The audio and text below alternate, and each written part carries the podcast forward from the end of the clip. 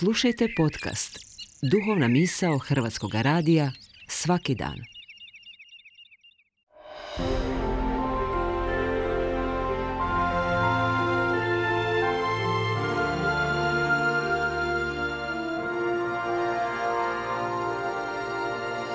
Duhovna misao. Urednica je Blaženka Jančić.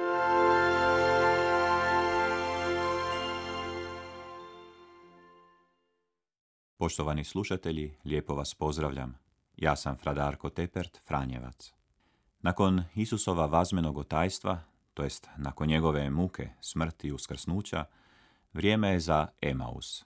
Riječ je o mjestu koje se nalazilo na putu od Jeruzalema prema Jafi, na prostoru današnjeg Tel Aviva. Na tom putu nalazili su se Isusovi učenici. Za jednoga znamo iz teksta Evanđelja po Luki da je bio Kleofa, Ime drugoga učenika nije nam poznato. Premda kršćanska predaja najčešće zamišlja u tom prizoru dvojicu učenika, grčki tekst evanđelja dopušta i da je bila riječ o dvoje učenika, to jest o muškarcu i ženi. Tko zna, možda je uz Kleofu tu bila i Marija Kleofina, koja se spominje u izvještajima o Isusovoj muci i uskrsnuću. U svakom slučaju, oni su na putu od Jeruzalema, te se tako udaljuju od one prvotne crkve koja je ostala okupljena u dvorani posljednje večere. Dok se udaljuju, međusobno razgovaraju i u to im se ukaže uskrsli Isus kojega oni ne prepoznaju. Razgovarajući s njime, oni ispovjedaju svoju vjeru.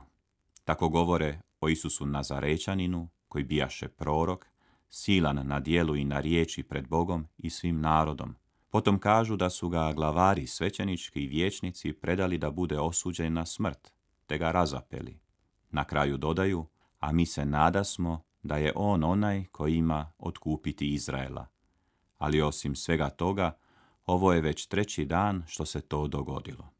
Njihovoj vjeri nedostajalo je uvjerenje u uskrsnuće.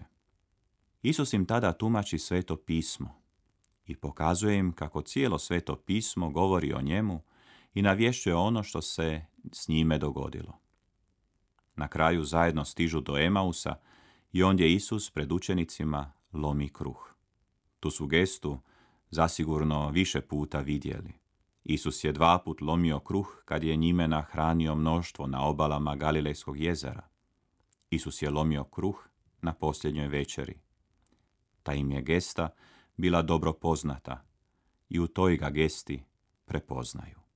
Ovaj prizor s kraja Lukina evanđelja govori o prepoznavanju gospodina i onoj istinskoj blizini s njime koja se ostvaruje u pozornom osluškivanju njegove riječi i u slavlju Euharistije. Nakon ovoga iskustva gospodinove prisutnosti, učenici koji su se bili udaljavali od Jeruzalema i od crkve, sada se odlučuju vratiti onamo i u crkvi posvjedočiti svoju vjeru. Kršćanin je pozvan neprestano iščitavati Božju riječ i o njoj promišljati.